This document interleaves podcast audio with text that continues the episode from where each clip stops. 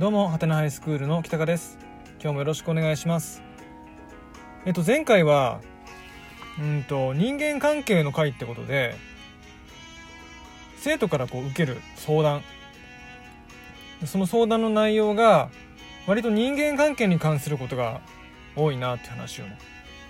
してでその解決解決方法うんとこちらの働きかけそういう相談された時に先生としてできることってなんだろうねって話をこうしてね。途中で終わっちゃったんですけどうんと確かねできることそんなないよねっていうことを 話したはず。うーんとこう生生徒人間関係の悩みを持った生徒の話を聞いた時に問題を抱えてる者同士っていうかそのなんだろう A っていう生徒が B っていう生徒に対していろいろこうムカついてることがあってっていう話を聞いた時にその間にね先生が入っていやこうだろうああだろうって話をして解決に持っていくっていう方法は、まあ、一時的な効果はあるかもしれないですよね。うん、先生にこう怒られたからとか注意されたからっていう理由から、まあ、今度からね例えば嫌なことしないようにしようとかさまた目つけられたら面倒くさいからもう関わんないようにしようとかね。そういう風になる。形式上の解決はできるかもしれないけど心の面っていうかね。その生徒の生き方、うん、人生を生きる上での大事な考え方を変えるっていうか、まあ、本人が気づいて変わるきっかけにはならないのかなっていう。だから根本からちゃんとこう解決に持っていきたいんだったら我々ができることってそんなにないよねって話をして終わったんですよね。うん、でねうんとあんまりこう詳しい話ができなかったので今日はその続きとしてまた話したいことをどんどん話していくんですけど人間関係の悩みですから結局はこう自分で解決するしかないところなんですよね。他の人からアドバイスを受けてその通りにやって解決できた、まあ、それも一つのなんかこうなんだろうな集結のさせ方だと思うんですけど人間ってほら自分で解決したいっていう欲があるんで人に解決されたとかね人に自分の考え変えられたっていうよりは自分で選択して実行してだから解決できたっていう方が望ましい嬉しい、ね、っていうことがあるからそういう方向に持っていきたいわけですよ。だから先生方大人がああしなさいこうしなさいっていうのじゃないやり方があると思ってて。それが何かっていうと今の僕の考え方なんですけどうんと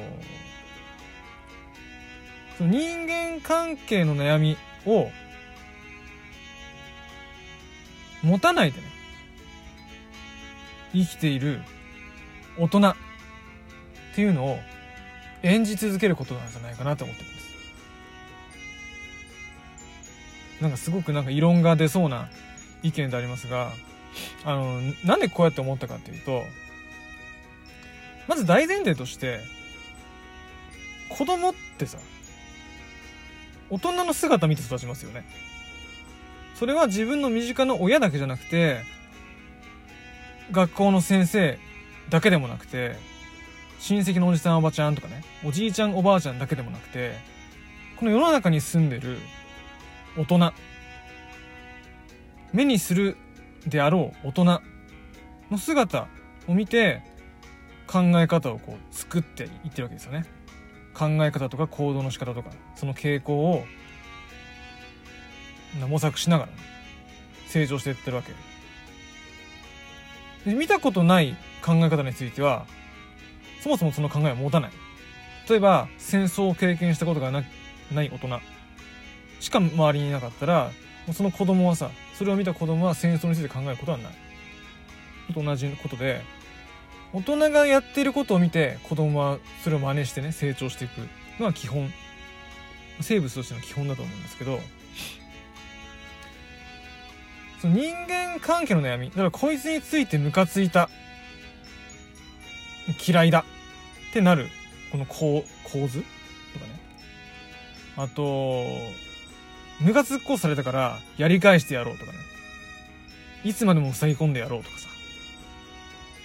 無視してやろうとかさ。ネット上で叩きまくってやろうとか。そういう風なことをしてしまう。入り口はやっぱり大人だと思うんですよね、うん、大人がそうやってやってる姿を子供はちゃんと見てるから。だからさそれを考えると逆にこう周りにいる大人自分が目にするその子供がね目にする大人がそういうなんかネガティブなことをしてない大人ばかりに触れてきてたらネガティブなことは生まれないんじゃない？っていう。もう極端な話ですけど、まあゼロではないにしてもネガティブなことに触れる回数を極力減らすことができればそして周りはポジティブな考えを持つ人がの割合がねすごく多い環境で子供が育ったとしたら人間関係の悩みに限らずかなりこう人生に対して楽な生き方のできる人に育つんじゃない？って思うんですよね。つまりその子が悩みを持つか持たないかその人生が生きやすくなるか生きづらくなるかって周りで生きてる大人にかかってると思うんですよね。だから、演じましょうって思うんです。大人だからってさ、素晴らしい人間なわけないっすよね。どんだけ年重ねてっても、やっぱムカつくものはムカついてしまうしさ、悲しいことは悲しいし、裏切られたらやっぱね、心が苦しくなったりとか、意地悪な心が湧いてきてしまったりとかね。裏切りた逆に裏切りたくなってしまったりとかっていうことは正直ありますよね僕あの既婚者で子供もいるんですけど自分の子供に対してもやっぱ腹立つことも当然ありますよね、うん、ななんだこいつ？ってさ思ってしまうこともあるし教師っていう立場で生徒と関わっている中でもうわもうなんでこんな伝わらねえんだろうって。嫌になっちゃうことは当然あるしね。いろいろぶん投げたくなることもあるし。うん。完璧な大人ってやっぱいないと思うんですよね。あ、そんな人いたら、紹介してほしいですけど、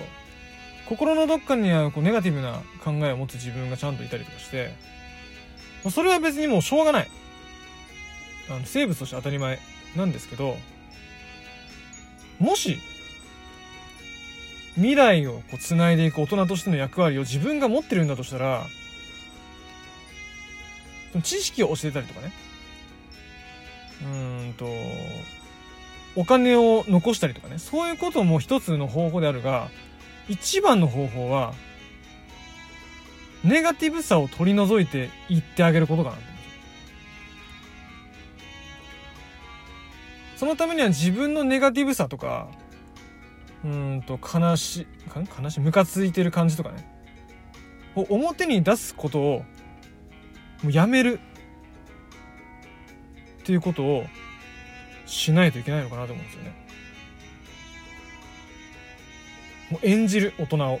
未来をつないでいく大人を演じながらもう死ぬまで生きていく。それぐらいの覚悟はあってもいいんじゃないかなと思うんですよね。うん。なんだろうな。いや世の中幸せになってってほしいじゃないですか将来未来。何十年先も何百年先もなんかみんな楽しく過ごしてほしいなって。今みたいにこうねネットが出てきてネットの中で言い合いがあってね誰かすごく傷ついたりとか誰かがこう死ぬきっかけになってしまったりとかね国と国との間でなんかいざこざがあったりとかね。いろんなことが今ある中でそれを解決してさ平和になってほしいなっていう思う気持ちがちょっとでもあるんだったら大人を演じないといけないなって思う。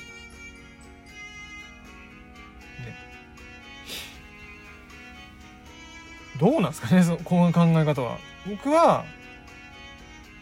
そうなってほしいなって思ってるんですけどうん。まあ、難しい問題だとは思うんですけど人間関係の悩みを持つ生徒を前にして自分ができることがあるとするならば大人を演じて幸せそうに生きることなんじゃないかなって思います。ね。